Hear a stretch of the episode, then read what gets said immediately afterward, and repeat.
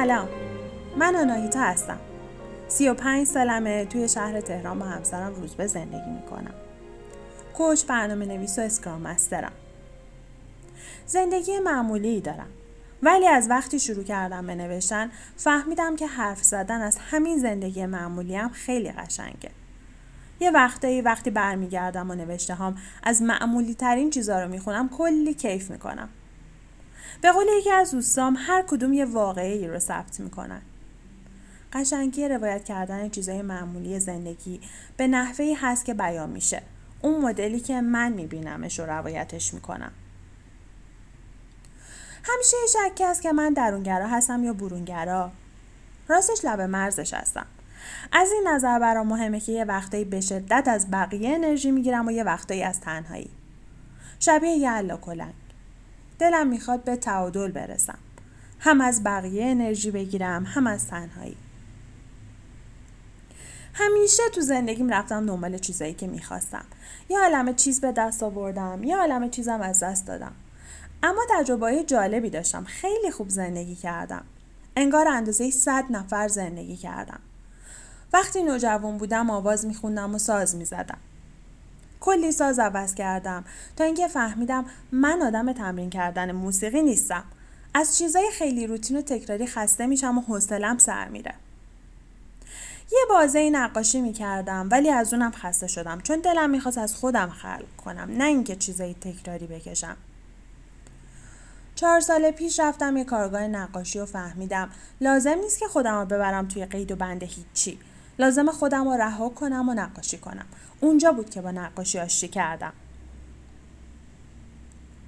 میترسم که خوب نباشم. کامل نباشم. بهترین نباشم. ارزشمند نباشم. همیشه دلم می‌خواسته دوست داشتنی باشم. یکی باشم که هیچ اشتباهی نمی‌کنه یکی باشم که هر روز کلی ورزش می‌کنه. بهش میگن سالمه سیکس پک داره. خونش از تمیزی برق می‌زنه. اگه کلاسی میره تکالیفش رو کامل انجام میده. همیشه تمیزه همیشه خوشحاله همیشه میخنده. توی کارش بهترینه. همه همیشه روی اون حساب می‌کنن. هیچ اشتباهی نداره. ولی توی این دو سال کرونا سعی کردم خودم رو بپذیرم. پذیرش نه به اون معنی که این روزا همه ازش حرف می‌زنن نه به این معنی که برم جلو آینه و خودم رو نگاه کنم و قربون صدقه خودم برم نه. نه به این معنی که فکر کنم بهترین هستم و هیچ ایرادی ندارم. به این معنی که ببینم کی هستم. واقعا کی هستم. بدیا و خوبیامو ببینم. همینی که هستم رو بپذیرم. و لازم نباشه هر روز یه صدای خیلی سختگیر بهم به بگه آنا هیتا اینو درست کن اونو درست کن. باید اینطوری باشی. باید اونطوری باشی. مثلا باید لاغر باشی. باید زندگی تو تحت کنترلت بگیری. باید پیشرفت کنی و هزار تا باید دیگه. دلم می‌خواد به خودم بگم اشکالی نداره اگه چاقی. اشکالی نداره اگه خط لبخندت چروکه. اشکالی نداره اگه بهترین نیستی. اشکالی نداره اگه اشتباه کنی. اشکالی نداره اگه حسودی کنی. اشکالی نداره.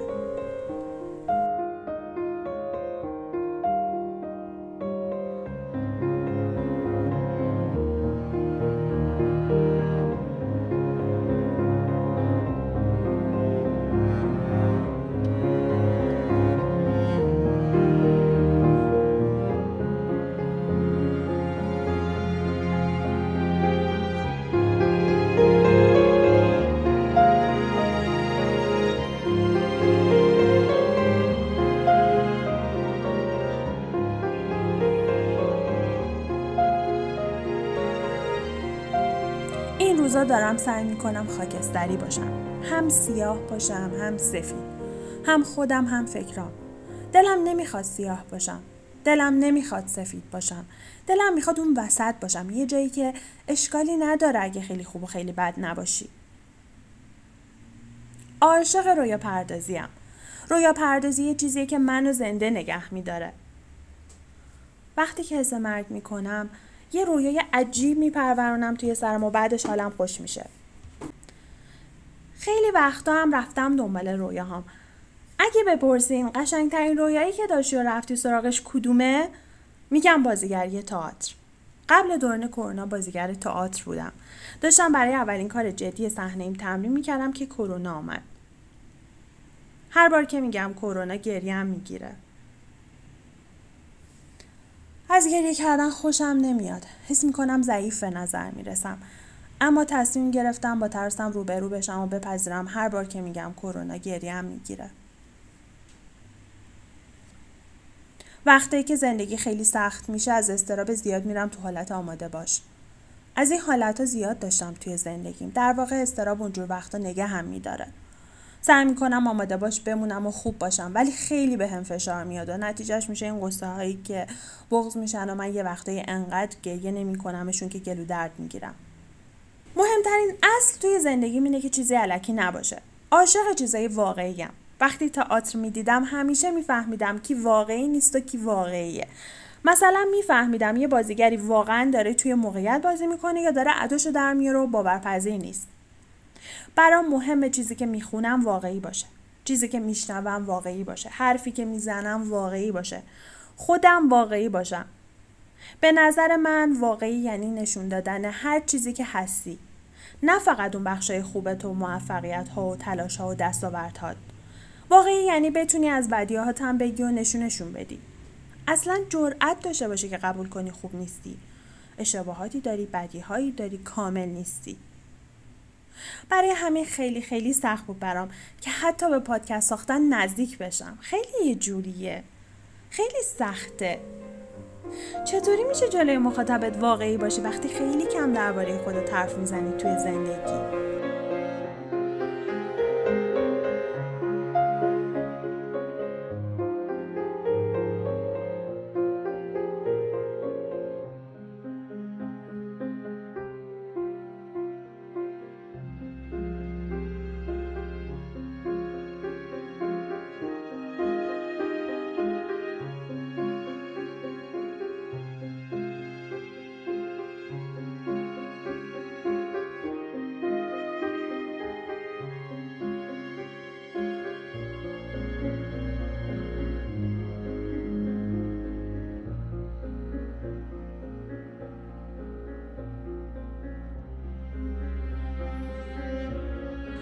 شعر میگم.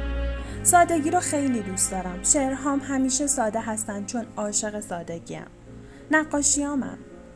اصلا وقتی چیزا از یک حدی پیچیده تر میشن من خیلی فرار می‌کنم ازشون. داستان می نویسم همیشه دوست داشتم نویسنده باشم. از نه سالگی که کتاب خونی رو با خوندن کتاب بینوایان شروع کردم عاشق نویسندگی شدم. اون موقع ها می‌گفتم می‌خوام ویکتور هوگو باشم. وقتی ازم میپرسیدن چرا می‌خوای بنویسی می‌گفتم برای اینکه توی دنیا یه اثری از خودم جا بگذارم. عاشق نه سالگی من. یکی از نقطه های عطف زندگی من شد. کتاب خوندن رو شروع کردم و بعدش یه انشاهای محشری می نوشتم نه سالگیم پررنگترین دوره بچگیمه. توی 20 سالگی وبلاگ داشتم. اون وقتا فقط بلد بودم از درد و رنجام بنویسم ولی حالا دارم یاد می‌گیرم از هر چیزی میشه نوشت. لازم نیست از درد به خودت بپیشی تا بتونی یه نوشته عالی خلق کنی. دو تا گربه دارم. یکیشون اسمش گندمه. نژادش دیسچ و پلنگیه. از همین نژادایی که بهشون میگیم گربه خیابونی. البته گربه خیابونی نیستن و نژاد خانگی هستن که از بعد روزگار سر از خیابونا در یکی دیگرشون اسمش دورایه که ترکیب پرشین و سیامیه. سفیده و چشماش دورنگ آبی و اصلی هر دوتاشون دختر هستن گندم 6 سالشه و دورا 3 سال. عاشق هر چیزی هستم که بتونم توش خلاقانه بسازم و برای همین برنامه نویسی رو دوست دارم چون هر روز می‌تونم از خلاقیتم استفاده کنم.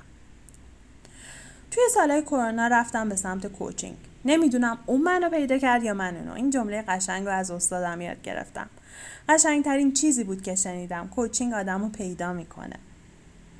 همیشه داشتم ترجمه می‌کردم برای اینکه برسم به یه مسیری که توش بهترینم و وای من عاشق اینم که کوچ هستم.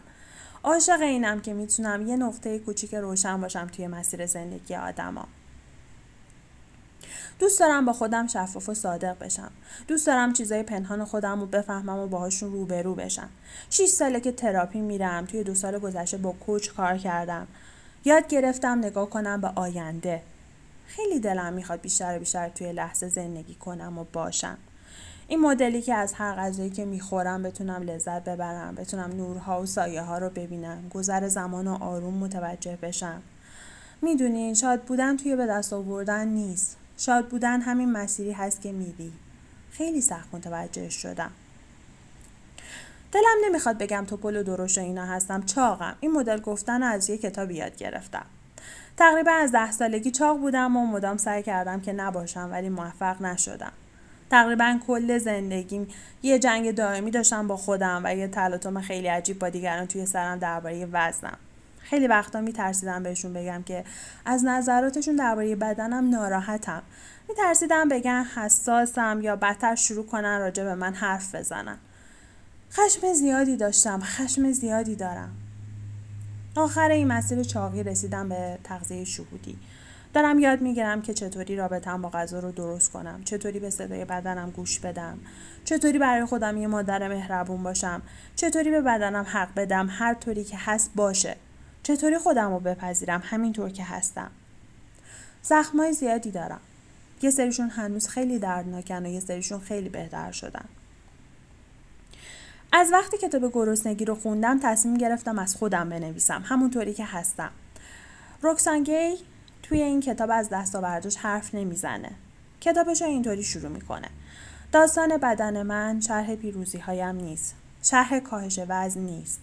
در این کتاب شما با تصویری از من که اندامی لاغر و ظریف دارم و شلوار جین دمپا گشادی به تن دارم روبرو نخواهید شد.